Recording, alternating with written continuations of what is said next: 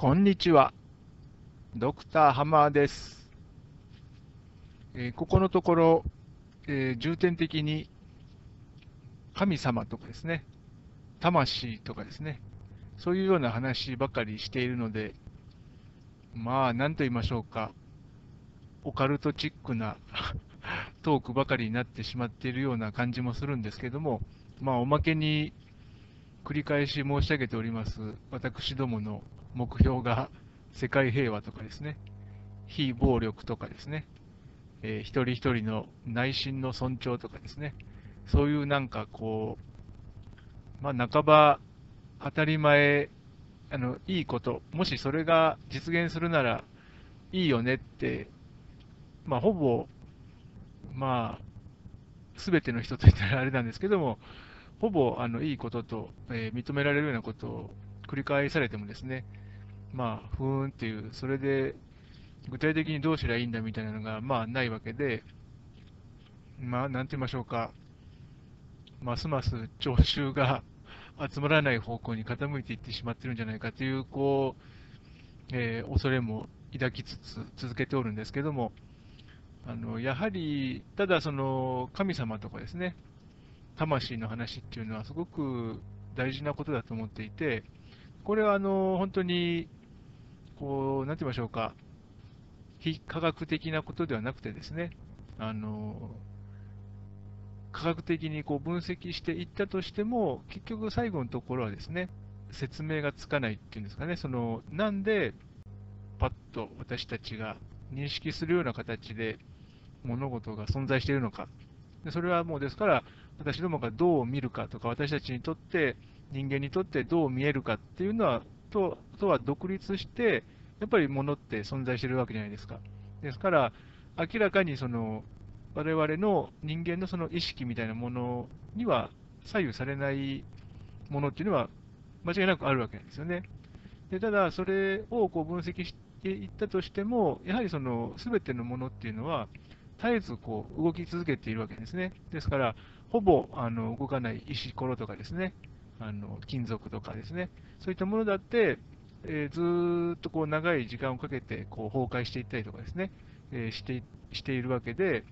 まあ、永遠にあの同じ状態をキープしているっていうものっていうのは、まあ、ないわけですね。で、実際そのように見えたとしても、その中身で、えー、中ではいろんなものが動き回っていると。で、まあ、そこにはエネルギーというものですね、あの作用しているということでこう説明、科学的には説明できるんですけども、まあ、そうは言っても、その時間、空間、情報の話をした通りですね、あのやはり我々と関係ないところ、ま、全くその人間の意識とか、人間が観察するとか、関係ないあのプロセスにおいても、常にそのほぼその計算するならば、こう起こった事実をもとにですね、こう統計的に処理して、あの計算して、なんとかこう、それなりにこう予想らしいもの、予測らしいものが立てられるみたいな、そういうこう動き方をしていると、まあ、いうことなんですけども、やっぱりそこには必ずその情報みたいなものがですね、あの存在していて、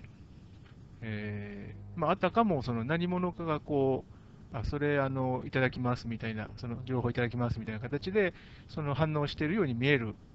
わけですね。ですから、あのそういったプロセスがあってこそ、私たちがですね、その日常的に使っているこう言葉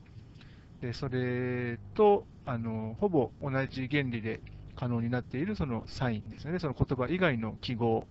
とかですね、そういったものがこう可能になっているということで、まあ、非常にその記号とか言葉っていうものですね、あの日常的に私たち使っているだけにですね、あの非常に重要であると。ですから、よく昔からその日本語では言霊とかですね、いうことで、その言葉っていうものには、まあ、なんかこうミステリアスなあのパワーっていうものが宿るというところがあの言われているわけなんですけども、それはもう本当に、まんざらその非科学的なことばかりではないのかなと。でもちろんその我々がですね、その理解しやすいような形で加工を加えますのでですね、まあ、必ずしもその科学的な分析にしてみると、こう間違ったあの理解っていうのをしている可能性はもちろんあるんですけども、基本的にその全くその根拠がないものではない、その物理的な根拠が全くないものではないわけですね、その言葉で表すその、えー、空想の動物とかですね、空想の世界とかであったとしても、えー、なんでそういうものが可能になるかというと、絶対その自然で起こっているもののそのうごめきまくっている者たちのその示すパターンとかですね、そういったものがあのあって可能になっているものということで、全くそのよく言われるその刑事上学と刑事っていうものですね、その物的、物理的なものというのとは、えー、はっきりとは本当は区別できないものだろうと私は考えてるんですね。ですから、そのやはり、えー、そういったその難しいその科学的な分析の話、えー、哲学的な分析っていうのも、まあ、あの必要ではあるんですけども、やはりあの私どもとしてはですね、なんとかそのより多くの人にですね、そういったその自然で起こっているプロセスと、えー、通常我々がこう意識していることっていうものとがこう、まあ、大きく乖離しないような形でですね、こう運営されるようになった方が、まあ、なんて言いましょうか、こう、まあ、正解っていうものはないにしても、あまりにその無駄な、やらなくてもいいようなその、えー、いさかいとかですね、そういったことがあの避けられるんじゃないのかなというふうに考えているんですね。ですから、あのまあ、日常的な面にアプローチするということであれば、その言葉とかいうことでですね、あのそういったその言葉っていうものが、えー、可能にしていることとかっていうのを、なるべくその分かりやすい形でですね、えー、説明したり、まあ、説明だけだとちょっと堅苦しくなりすぎるので、もっとこう砕噛み砕いた形でですね、物語とかですね、えー、今、プラン立てております、その絵とかですね、それも、えー、駆使してですね、何度かあの楽しんでもらえるような形でプレゼンできればなというふうに考えているんですけども、まあ、それで先日もお話しした通り、その第1作目はアイデンティティ。で今、第2作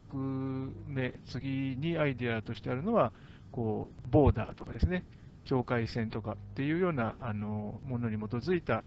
話にしたいなと思ってるんですけども、まあ、あとはですね、その私たちが今、特にその現代ですね、あまりその、えー、肯定的な意味で捉えていないもの、えー、ですから、この優しい社会シリーズでも何度か、えー、言及しております、その嘘の話とかですね、えー、あとはあの、まあ、似ている、似ていないっていう話をしたことがあるんですが、まあ、その真似るとかですね、真似っていうようなこと、これも、何て言いましょうか、そのフェイクっていうですね、そういうあの言葉もある通り、何て言いましょうか、その本物と偽物みたいな、え、関係でですね、こう真似るっていうのはなかなかその、必ずしもですね、その肯定的に受け取られにくいのかなと。で、あとはもう一つそのギャンブルですかね。あのあんまりその博打に打って出るっていうことに関しては、こうほどほどの楽しみであればみたいな感じで、えー、受け取られがちですけれども、やっぱりこう、こう深層心理としては、まあ、博打とかギャンブルとかっていうと、なんて言いましょうか、こう、こうちょっとこう眉を潜められがちかなというようなことがあってですね、ただまあその嘘とですね、えー、真似、それとギャンブル、この3つに関して、えー、まあ割とこう否定的に捉えられがちなんですけども、これはまどうしてもこう避けがたく私たちのですね日常に存在しているものですよっていうことをですねこうアピールするようなあのメッセージですね、作り出すことができればいいかななんていうことを考えておりますね。